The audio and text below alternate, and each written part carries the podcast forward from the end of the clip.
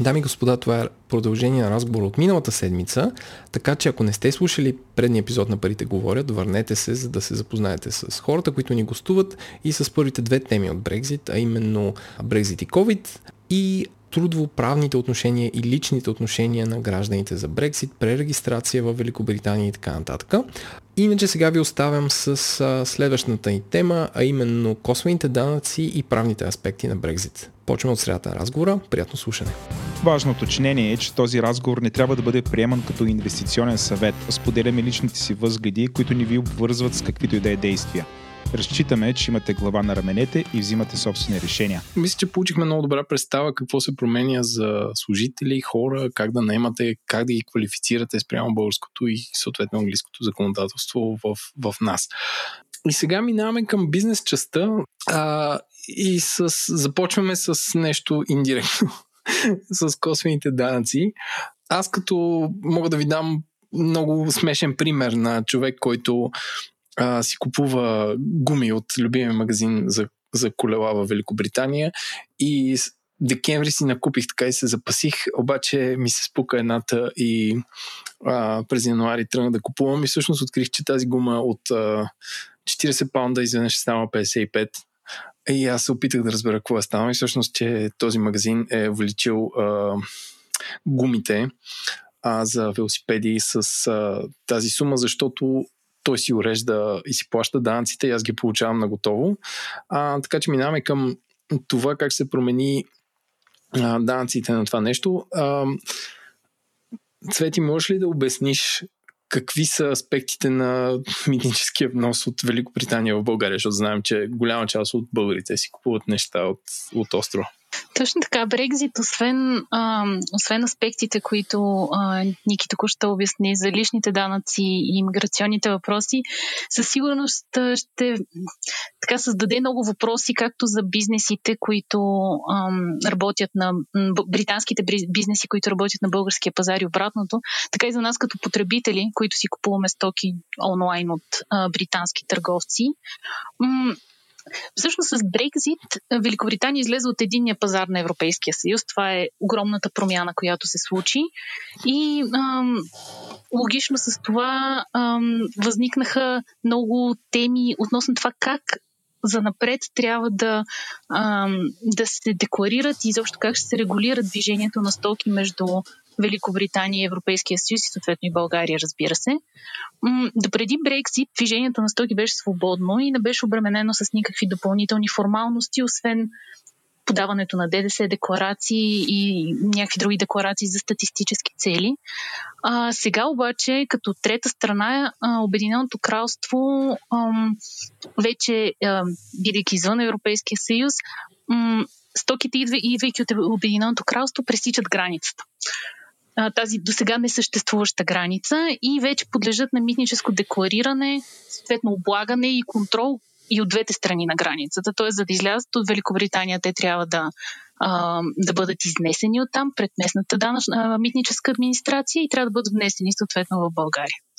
А, и това се оказва от огромно значение както за Великобритания, така и за Европейския съюз. Само за пример, мога да дам а, статистиките, които Европейската комисия е публикувала за 2019 година, че всъщност от а, търговията на Европейския съюз с а, трети страни 13% е била с Великобритания. Докато Обединеното кралство е разчитало на Европейския съюз за приблизително половината от общата си търговия с стоки. Тоест, виждате, че говорим за един огромен а, обем от стоки, които вече трябва да се третират mm-hmm. по различен начин и трябва да бъдат предмет на различни формалности и трябва да знаем какво да правим с тях. А, иначе, м- непосредственият ефект, ако може да се говори вече за такъв от Брекзит, интересно е да се спомене, че още през януари месец тази година се видя много значителен спад на износа на стоки от Великобритания за Европейския съюз и съответно вноса на стоки от Европейския съюз към Великобритания, съответно с около 40%. Дали има общо с а, COVID-пандемията, за която и а, Митко говори малко по-рано, а, или е основен резултат от Брексит, но това са фактите, които се виждат непосредствено след 1 януари 2021 година. Двете страни съответно Великобритания и Европейския съюз успяха все пак да избегнат голяма част от негативните последици на Брекзит а, от митническа гледна точка, като включиха в последния момент в самия край на 2020 година това споразумение за търговия и сътрудничество. А, без него всяка стока, която се движеше между двете територии, трябваше съответно да бъде обложена с мито. Това, което те се разбраха в споразумението е, че ам, стоките, които се транспортират от Великобритания до Европейския съюз и обратно, а, за тях са предвидени нулеви мита и нулеви квоти за цялата търговия между, между Европейския съюз. Може ли обясниш какво значи квота? Че не мо... Означава квота, да, разбира се, квотата означава, че а, не, са предвид, не е предвиден а, никакъв обем от стоки, които могат да се а, внасят от а, Великобритания в Европейския съюз и обратно. Тоест в общия случай, а, когато съществуват квоти, а, това означава, че вноса на тези стоки, този тип okay. стоки е ограничен. И след изтичане на квотата, нали, тези квоти целта им е да предпазят европейските стоки от същия вид и да ги направят конкурентоспособни.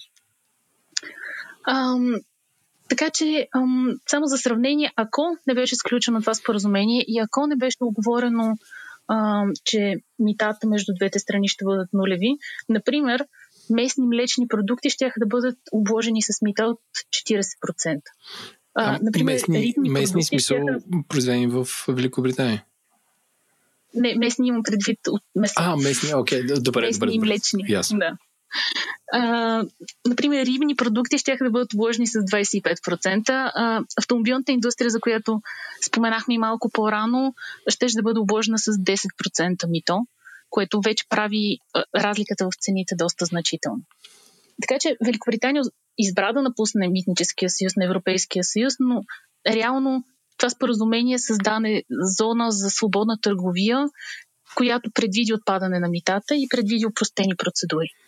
Важно е да се спомене тук, че митата отпадат само за стоки, за които може да бъде доказано, че происходът им е от, съответно от Великобритания или от Европейския съюз.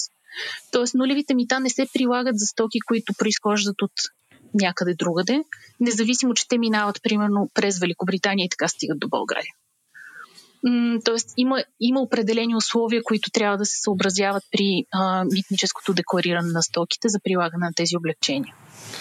Тоест, по същество, това, което се случва сега, е малко увеличена бюрокрация, относително забавяне на търговски оборот заради митническите формалности и което води, както Еленко сам го е усетил, до повишени цени на определени стоки, независимо дали е търговията е на едро или през онлайн платформи. Точно така. Всъщност, на практика това, което ще видят компаниите и потребителите е една увеличена допълнителна административна тежест. Всички стоки трябва да минат през подаване на митническа декларация за внос или износ.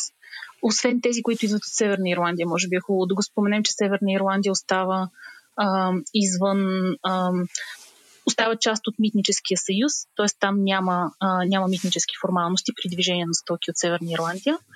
А, и също така, освен попълването на митнически декларации трябва да събират и редица други документи, които да свидетелстват за сигурността, безопасността на стоките, за техния происход. Възможни са, ам, възможно е да се изискат определени лицензи за внос и износ на конкретни типове стоки. Така че една да, увеличена бюрокрация, увеличена административна тежест за бизнеса и за, и за физическите лица. И като говорим всъщност за физически лица, това, което спомена и Еленко, със сигурност новите правила ще се отразят върху цените на стоките. А, те всъщност правилата не са нови, прилагаха се и до сега за всички пратки, колети, покупки, които mm-hmm. идват от трети страни, например САЩ или Китай или други, други такива държави. А, но там имаме няколко категории стоки. Ако стоиността на стоката ни е много ниска, под 30 лева, там не се дължи нито мито, нито се дължи ДДС към този момент. Пратки, които попадат в категорията между 30 лева и 150 евро, продължава да не се дължи мито, но вече се начислява ДДС и се подава митническа декларация при вноса им. А пък за стока, чиято стойност е над 150 евро, се дължи вече всичко. Дължи се и мито, ако нямаме нулева а, ставка на мито и ДДС. Подава се митническата декларация и трябва да се представят всички съпътстващи документи, удостоверяващи происход и така нататък. В, в общия случай стоката, която си купувате за лична употреба, ви я доставя или почтенска служба, или куриер, а, в зависимост от това, нали, търговеца с какви партньори работи. А, и пак, ако продукт е на по-ниска стойност, вероятно стоката ще дойде директно до дома ви без никакво скъпяване и без никакви затруднения. А, ако обаче стоката е с стойност над 30 лева, тя ще попадне под митнически контрол в склад, докато приключи митническото оформяне, докато бъдат платени съответните мита и данъци. А, освобождаването и трябва да го направите или вие в качеството си на получател, т.е. да отидете а, и да освободите стоката, за което ви трябва митническа регистрация, нали, като потребител. Така наречения ЕОРИ код. Точно така.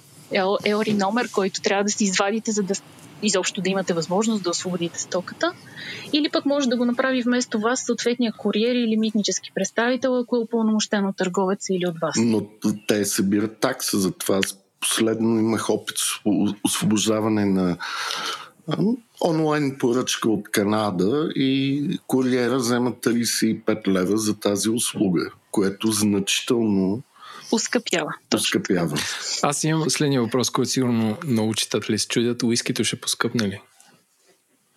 А читатели и слушатели? Ами, а, зависи. А, зависи от това в а, какви количества и по какъв точно начин се пренася. В общия случай не би трябвало да поскъпне. Не, аз не говоря си поръчваш уиски от Шотландия. А, така, Примерно, като влезеш в магазина, защото сигурно хората асоциират това с нещо, което пристига в България от Обединеното кралство. Едва ли си купуват сьомга или масло, не знам. Значи, отново, доставките, те са част от тази варига за доставки, за която говорихме малко по-рано. Логично е да поскъпне, защото трябва да мине през всичките формалности, за които mm-hmm. говорихме. Логично е до някаква степен и да се забавя в по, да се забавя самата доставка и да сроковете да трябва да се увеличат в които очакваме да дойдат конкретни стоки.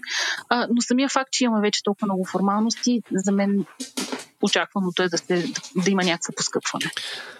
А, добре. А, другия косен данък, освен мита, а, всъщност ти спомена, но а, какъв е какъв е ДДС аспекта за компании, които оперират в България? А, основният ДДС аспект за британските компании, които имат някакво присъствие на българския пазар е и са регистрирани съответно по закона за ДДС, което е тяхно задължение, ако извършват някакви доставки, които са с място на изпълнение в България, както казваме. А, те трябва да а, назначат тъй наречения акредитиран представител. Акредитираният представител е а, лице, което посредничи в техните отношения с данъчната администрация. Българското законодателство казва, че а, всяко едно лице, всеки един данокоплатец, който е установен извън Европейския съюз, трябва да има а, акредитиран представител, който е българско а, лице, който е ам, от, който отговаря пред нас солидарно с тях и неограничено за всичките им ДДС задължения. Реално срокът за а, всички регистрирани към 1 януари тази година а, британски бизнеси да определят акредитиран представител в България вече изтече. Той беше на 31 март, преди няколко дни. А, след което се очаква, че НАП ще започне да дерегистрира служебно а, всички бизнеси, които не са а, определили акредитиран представител. И това, разбира се, въжи и за напред. Тоест, всеки новосъздаден бизнес или всеки, всяко британско дружество, което те първа стъпва на българския пазар, трябва да има предвид, че а, му трябва този допълнителен посредник в отношенията му с данъчната администрация. Така че това е основното непосредствено нещо, което се случва за бизнесите в резултат от Брекзит. Що се отнася до доставките на стоки и на услуги, за доставките към и от Великобритания просто вече се прилагат правилата за ДДС облагане а, които се прилагат за трети страни. Тоест, ам, износа на стоки се облага с нулева ставка на ДДС. А, при внос, съответно, независимо дали получателя е физическо или юридическо лице, трябва да плати а, ДДС на митницата при, при освобождаването на стоките. Ам, Важно е да се отбележи, че това не се отнася до търговията с Северна Ирландия, както споменахме по-рано, тъй като там облагането и за ДДС цели си остава същото, каквото беше до, до този момент. Остават всички задължения за деклариране, които са на лице в Европейския съюз. Ам, интересна промяна е при доставката на финансови услуги. Излизането на Великобритания от Европейския съюз реално създава възможност на доставчиците на финансови услуги, на застрахователни услуги, които работят с клиенти в, в Великобритания, да помислят за оптимизиране на, на разходите си, свързани с ДДС. Тъй като по принцип доставчиците на финансови услуги за страхователите, те нямат право да ползват данъчен кредит за, за направените покупки, тъй като дейността, която извършват е освободена от ДДС и съответно за тях ДДС, който се начислява от техните доставчици, остава винаги разход. Изключение обаче закона предвижда, ако този тип доставчици предоставят услугите си на получатели, установени извън Европейския съюз. И в този случай за тях възниква право да ползват данъчен кредит, съответно пропорционално на направените продажби към получатели извън Европейския съюз. Тоест, за, за такъв тип услуги възниква една възможност за да се помисли ам, доколко има клиенти в, в а, Великобритания и доколко това би, би имало влияние върху, върху текущия им разход за Колко лесно се прави акредитиран представител? Чисто, ако, ако имате опит, ако знаете, отиваш, казваш, това е фирмата и тя ще е такова или, или как? Чисто административно, дали е изчистено? Ако мога и аз да добавя да. към този въпрос, има ли специализирани фирми, които предлагат тази услуга акредитиран представител или всеки сам си търси да се намери такъв?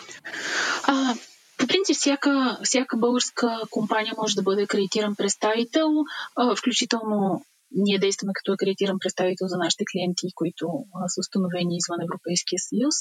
А, не е трудно, а, но изисква първо да намериш такова лице, което е склонно да отговаря солидарно и неограничено за твоите задължения пред НАП. Тоест, ако чуждестранното дружество не изпълни задълженията си, не плати дължимото ДДС или му бъде направена ревизия, в която бъдат установени допълнителни задължения, акредитираният представител е длъжен той да плати съответните суми на НАП.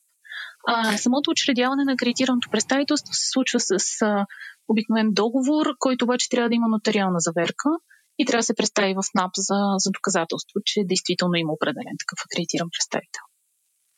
Е, добре, някой ако се направи някакво кухо дружество без капитал и събере десетина фирми, на които да е акредитиран представител НАП, как ще се събере парите, ако се случи, не дай си Боже, проблем с ДДС-то?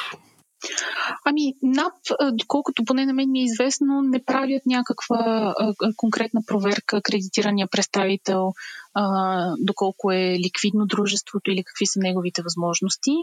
А, а иначе за НАП освен този път да търси вземанията си от акредитирания представител, винаги съществува възможността да ги потърси от самото дружество в Великобритания, тъй като това споразумение за, за Брекзит дава, дава тези инструменти на, на данъчните администрации, дава възможност българската данъчна администрация да се обърне към а, британската данъчна администрация с а, искането тя да потърси от нейно име от съответното лице дължимите суми.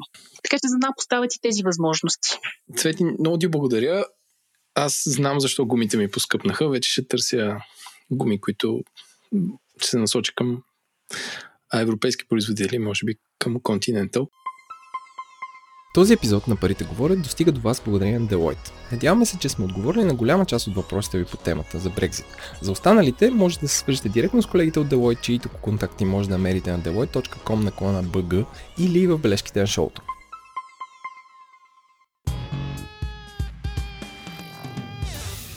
И сега минаваме към една тема, която е... Ще започнем с най-лесния израз на законовата промяна на Брекзит а именно какво става с имотите на чужденци в България. Миналото лято ходих в едно село до Велико Търново, където повечето собственици бяха британци. А имаше британска кръчма, където продаваха бира Астика, защото беше най-ефтината възможна. И вътре се говореше изцяло английски. Така че така сега подавам топката на Миглена. Какво ще стане с имотите на тези хора? Интересно село. То да не е от един известен роман на български автор. Ами сигурно съм чел романа. Да не е така, че ще този роман. Че... Не искам да правя реклама за това. Да, да, за това не, не го казвам. Как ти иде... трябва да се разбере. Ами за един британски съсед, как в едно село се здобиват. Аз честно казвам, не се сещам и заглавието. Така ми напомни много добре твоята препратка. И този Джон го така, включваха във всички дейности на селото и в един момент двете култури започнаха да си взаимодействат по много интересен начин. Но за успокоение на британските граждани, които вече имат имоти в различни села и курорти на България, те могат да бъдат спокойни, може би, защото поне не е предвидена някаква процедура тези имоти да бъдат а, отчуждени по принудителен ред към момента. Тъй като а, след а, напускането на Европейския съюз, а, британските граждани стават а, Разбира се, както казаха и колегите, те са вече третия страна за нас, граждани на трети страни и към тях всъщност могат да се прилагат редица ограничения. Едно от ограниченията, които ние прилагаме към тези граждани на трети страни, това е ограничението да придобиват земя в градски територии или извън градски такива, т.е. за земеделска земя. А, така че тази забрана, а, особено за придобиване на нови имоти, а, се прилага с пълна сила в България. Както казах вече за съществуващите имоти, към момента не е предвидена процедура и в правната теория така се поддържа тезата, поне за момента, че няма ред по който те да бъдат отчуждени.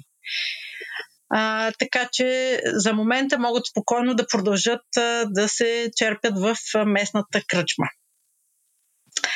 А, за съжаление е трудно да предвидим а, всички последици във всички възможни правни сфери. Колегите до тук казаха най-важните, може би сферите, за които а, Британия а, много държеше и за, нали, да уреди по сравнително благоприятен за себе си начин а, и да а, нали, извилва някакви привилегии. А, но за съжаление, тъй като Европейския съюз, а, знаем, той вече а, от толкова години правната рамка обхваща редица области, в, се простира в все повече нови области, е трудно да предскажем последиците а, за целия бизнес, за всички аспекти на бизнеса, на, на живота и така нататък.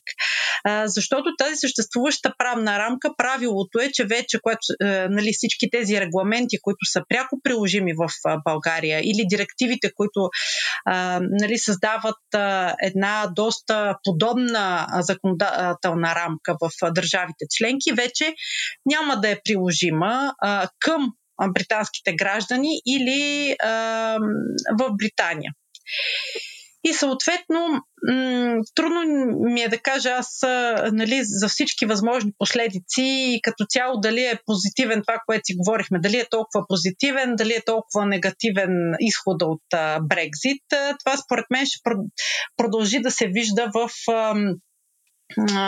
в бъдеще, тъй като за вече правилото е, че ще се, нали, нещата ще трябва да се уреждат по по-благоприятен начин. Първо на базата на двустранни споразумения между различните държави, членки и Британия, или да бъдат уредени за преходния период, както е направено с споразумението, сключено в края на миналата година.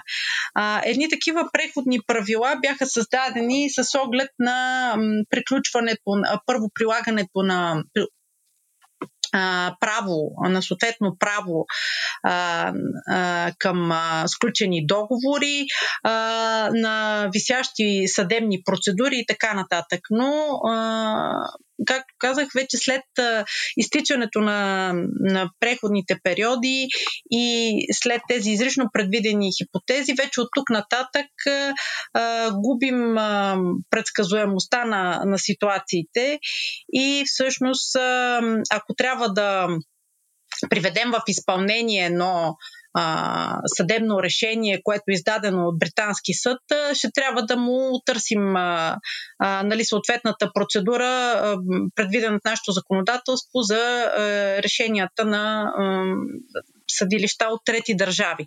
Тоест няма да имаме този улеснен, бърз ред, който беше предвиден до сега. Същото въжи, разбира се, и за български съдебни решения, предвидени за, нали, за изпълнение в, срещу британски фирми или граждани.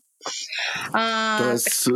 българските фирми българските граждани или държавната администрация изведнъж попадат в а, скъпите ръце на английските адвокати, които може би са най-скъпи в целия Европейски съюз. А, те и до сега си попадаха там, ако им се наложи.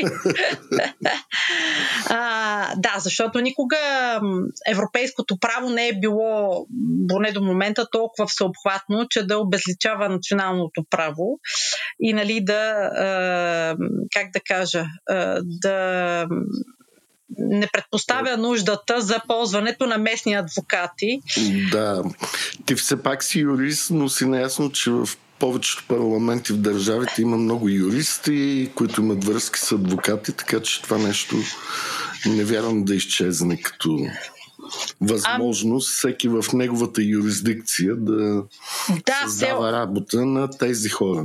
Така е, така е. А, освен това, освен нали, пряко приложими а, нормативни актове, каквито са регламентите, има и директиви, които а, подлежат на, нали, на имплементиране, на вкарване един вид в съответното национално законодателство. А това винаги предпоставя някаква интерпретация, а, някакви възможности нали, да се предвидат различни оговорки, така че дори на ниво европейско законодателство пак има възможност за вариации, съответно а, има нужда от местни адвокати, така ако трябва да кажем, да общим. Да, скъпи са а, английските колеги. Това няма как а, да бъде различно. Там и стандарта на живот а, е различен. Разбира се, всички тези промени бяха направени от Британия с оглед, нали, всички сме следели кампанията по време на гласуването на референдума и с цел облегчаване живота на британските граждани. Нали, след махане на пречките пред британския бизнес и, за, и ограничаване на външната нали, външния приток на, на работна ръка. А, Интересно е обаче, че всъщност и голяма част от британците, и това може би не е взето толкова под внимание или е реш, решено, че е на, как на второ място, те също имат имоти в други държави. Голяма част от тях работят в, в други държави, особено в Европейския съюз. Така че интерес също на, тези, на тази група хора, които пак са британски граждани, според мен не беше взета достатъчно предвид, защото аз ще дам един съвсем такъв а, прост пример. Нали, освен, че ще има тези иммиграционни, както каза е, е, Никола, осложнения, които те все пак, е, макар и да има начин, то все пак ще бъде един по-осложнен начин за е, осигуряване на, на работа и преместване на работа в държава членка. Е, също така, да речем, е, няма да могат да се ползват е, и от е, така наречената постинг е, директива, е, която м, нали, много така спрягана а, в последните години, защото имаше една ревизия, ревизията по инициатива на Макрон, а, която основната и максима е нали, а, равно заплащане, равни условия на труд. А, и това нещо. А, само да, само нали, да уточниш, вече, тази, да. тази директива към кой, към кой е насочена? Тя е, е насочена към командироване на служители, така се нарича командироване в рамките на предоставяне на услуги. Касае, примерно, командироване в рамките на една и съща група предприятия, да речем британска група или международна група, която има компания в а, Великобритания, ако изпрати, да речем, а, а, част от служителите си на такова командироване, ги командирова да работят в България, а, България може би не е най-добрия пример, тъй като а, стандарта на живот между България и а, Великобритания нали, не е в полза на Великобритания, нали, на България. Но... Като европейци. Сега... Да, да, но знае, примерно в, че... да, в Швеция, да речем, може би там са по-високи възнагражденията, макар че пък там и тежестта на облагане е доста а, висока, но да речем в Швеция, ако го изпрати а, и там а, този а, служител няма да може да се ползва от а, предвидените условия, нали, да, той би следвало по силата на тази директива да има всички възможни възнаграждения и а, привилегии, нали, които се дължат на местните служители. Сега обаче, тъй като Великобритания не е част от Европейския съюз, а, този човек нали, ще се ползва от някакъв режим на командироване, който а, е по вътрешното законодателство най-вероятно и това, което успее да си договори по, с конкретния работодател. А, така че, а, нали, от гледна точка и пазара на труда, служи, британските служители, може би, няма да могат да се възползват от всички а, добри неща, които Европейския съюз а, би могъл да им даде. Това е само един пример, както казвам. Има сигурно редица други. А, друго нещо само, което ми хрумва за бизнесите и което сериозно така разтърси а, финансовата индустрия а, в а, UK, по-специално Лондон, както знаем, това е един от а, центровете на финансовите пазари, а, е, че а, вече с излизането от а, Европейския съюз, а, те губят възможността а, да предоставят а, услуги а, в рамките на така наречения европейски паспорт така наречената паспортизация. Тоест, на базата на наличието на лиценз в, за определена а, вид дейност, да речем, инвестиционен посредник. К- като под паспорт а, имаш преди да, не те червените, които ние имаме, а за фирми. Не, не, не. Това е, да, то е такъв термин, който се използва технически.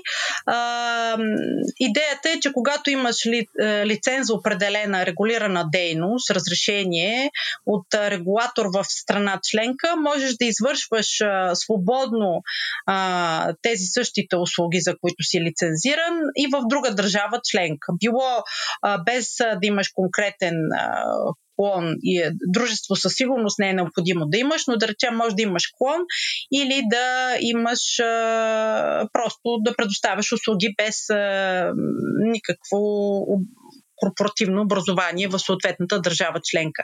Това нещо вече не могат да се възползват, поради което много бизнеси се наложи още така след гласуването на Брекзита, след излизането на официалните резултати, да започнат да мислят да си местят централите и нали, основните а, лицензии от а, Лондон а, към а, други страни членки в Европейския съюз.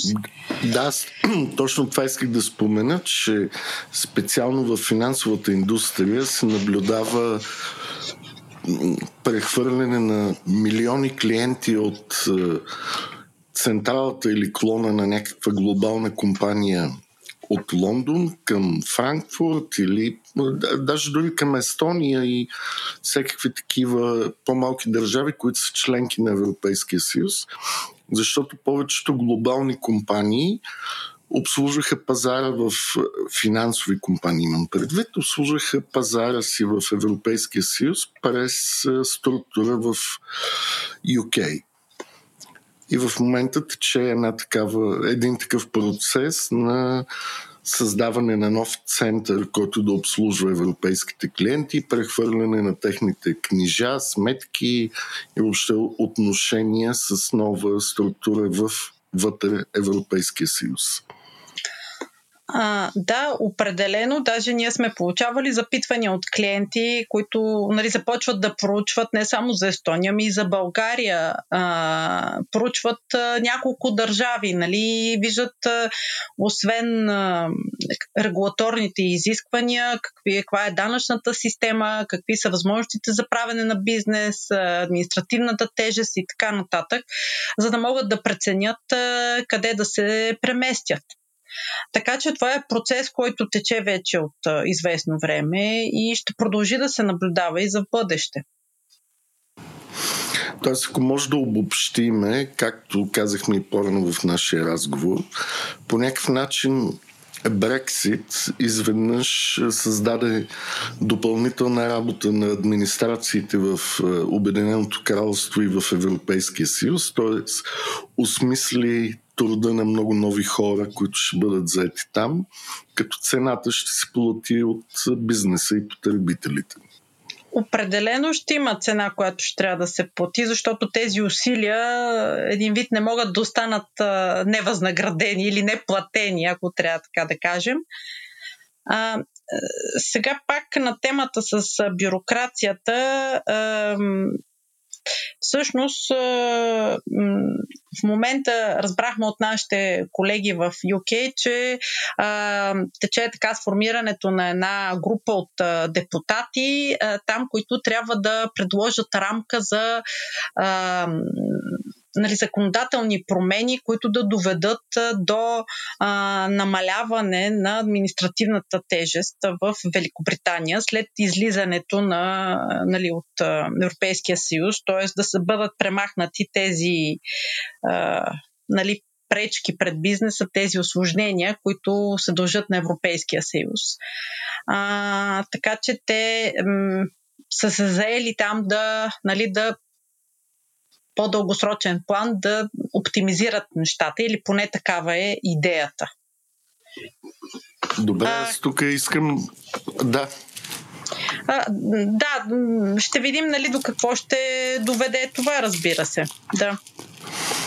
И точно искам плавно да преместя разговора към нашата следваща тема. А, дали Европейския съюз или Обединеното кралство ще станат една спрямо друга, ще станат място с по-малко бюрокрация и с повече възможности за правене на бизнес.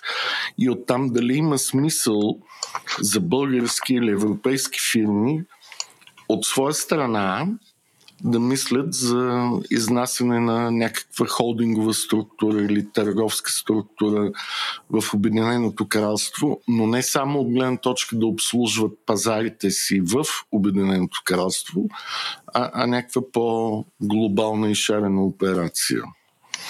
Не знам кой от колегите от Делойт би искал да подхване тая тема.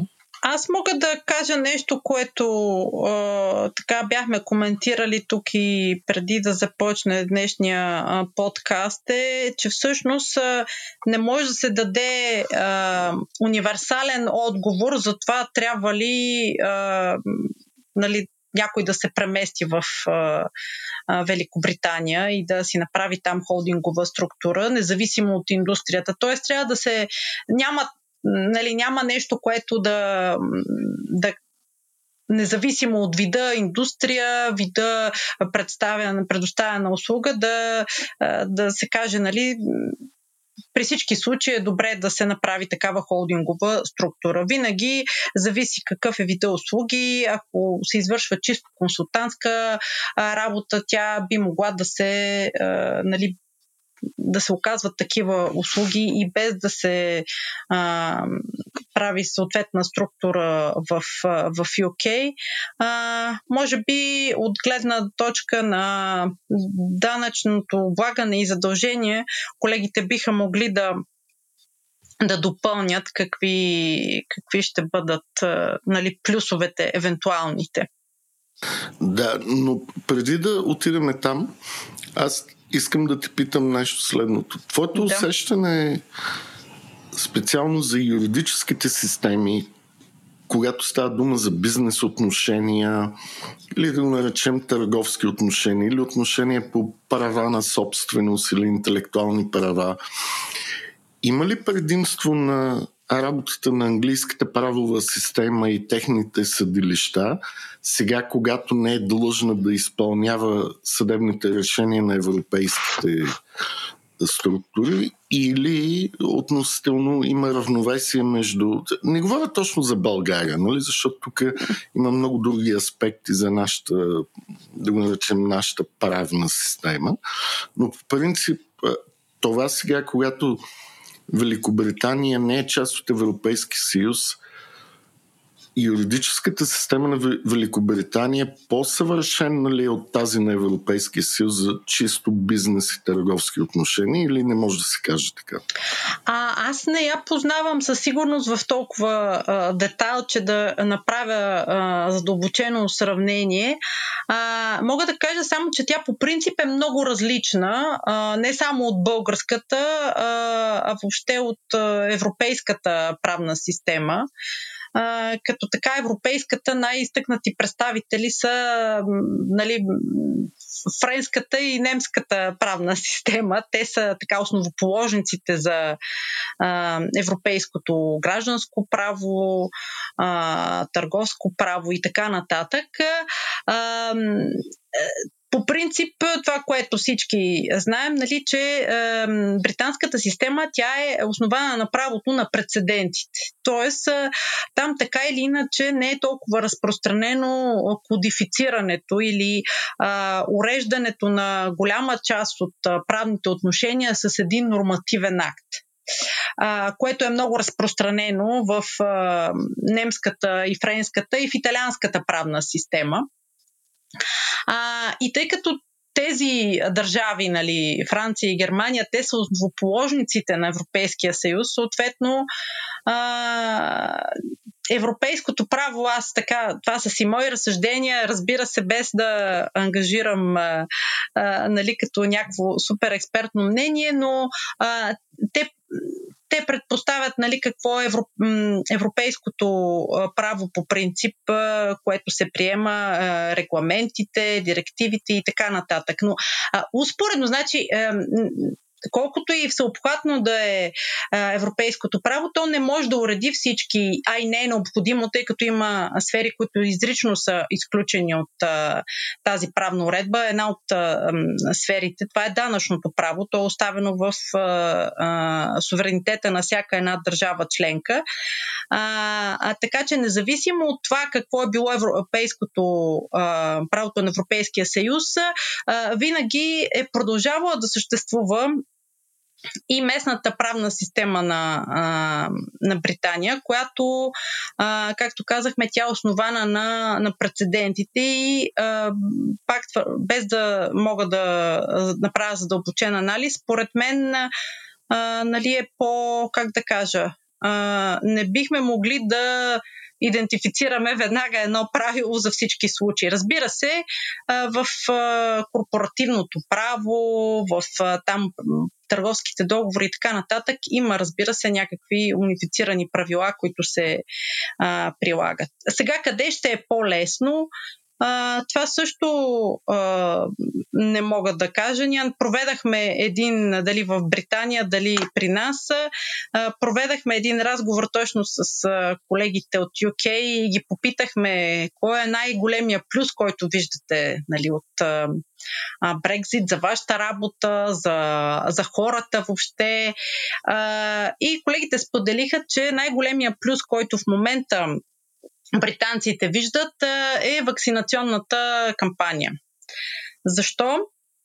защото смятат, че благодарение на това, че а, са излезли от а, Европейския съюз, са могли достатъчно бързо а, да се организират, да си договорят количества вакцини, да започнат и да изпълнят, нали, така, да започнат да изпълняват с доста бързи темпове вакцинационната Между кампания. Да, това е това е абсолютен факт. Нали? Да. Оказва се, че някои държави самостоятелно, които не са в Европейския съюз, като Великобритания, САЩ и Израел много по-добре се справиха с този проблем, отколкото вътре в Европейския съюз, където очевидно когато имаш над 10 правителства и политици, се получи един дисбаланс и това, за съжаление, може да има дългосрочни економически последствия за бизнеса и хората в Европа.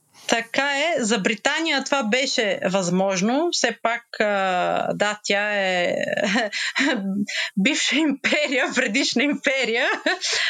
И поне към момента е възможно да договори такива неща. Но ако погледнем според мен от наша гледна точка за България, дали по същия начин щяхме да успеем да договорим количества вакцини изобщо.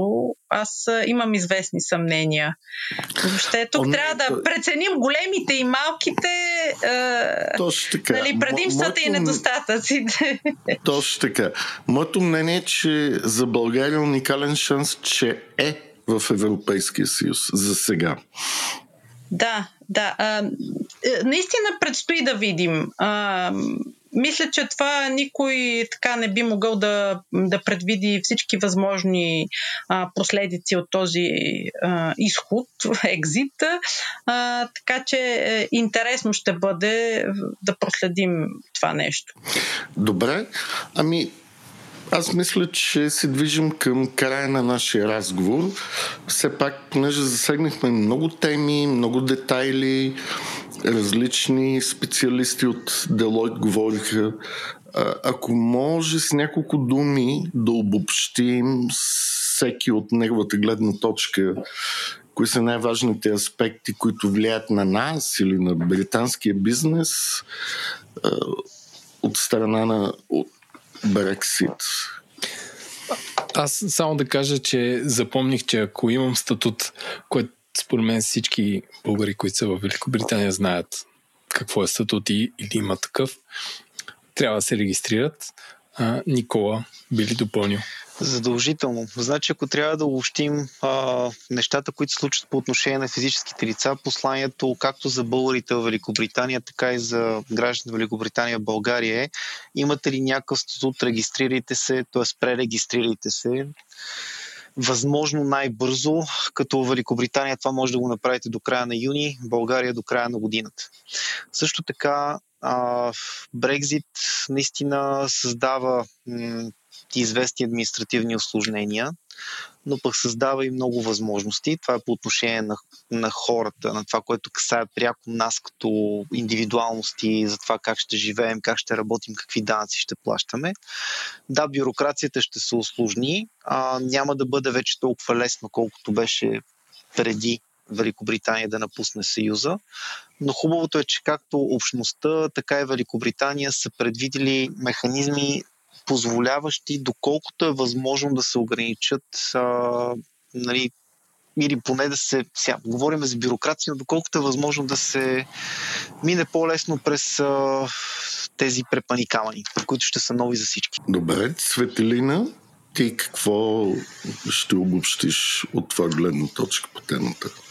Присъединявам се и аз към а, казаното от а, Никола. Ако трябва да, да обобщим с няколко думи най-важното, а, има нови правила, които трябва да се вземат предвид. Те ам, създават допълнителни административни задължения, допълнителна митническа тежест. Ам, и всеки трябва да има предвид а, това допълнително време, което ще му трябва при доставките, за а, да стигне стоката там, където е стигала доста по-бързо преди. Миглена?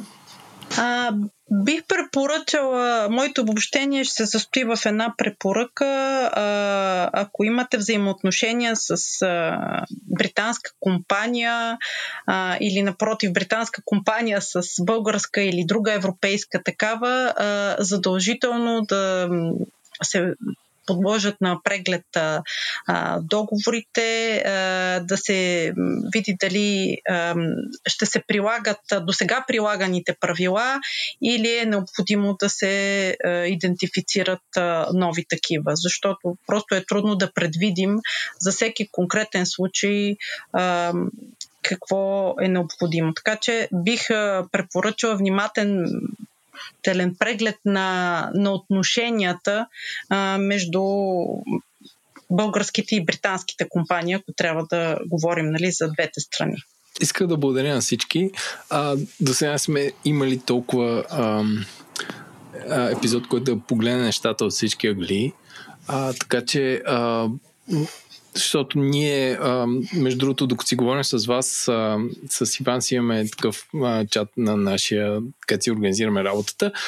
И си говорихме, че всъщност ние сме свършили голяма част на, от работата на държавата да обясниме какво значи това за бизнесите и за хората, защото тази информация не е публична, не е, не е част от кампания и че смятаме, че е много полезна за всеки, който има вземане даване с а, Великобритания, което е голяма част от българите.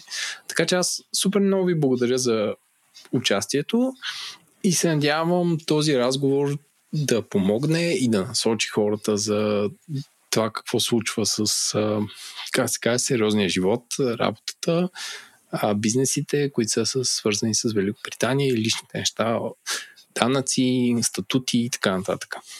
Така че благодаря ви на всички. И ние благодарим. благодарим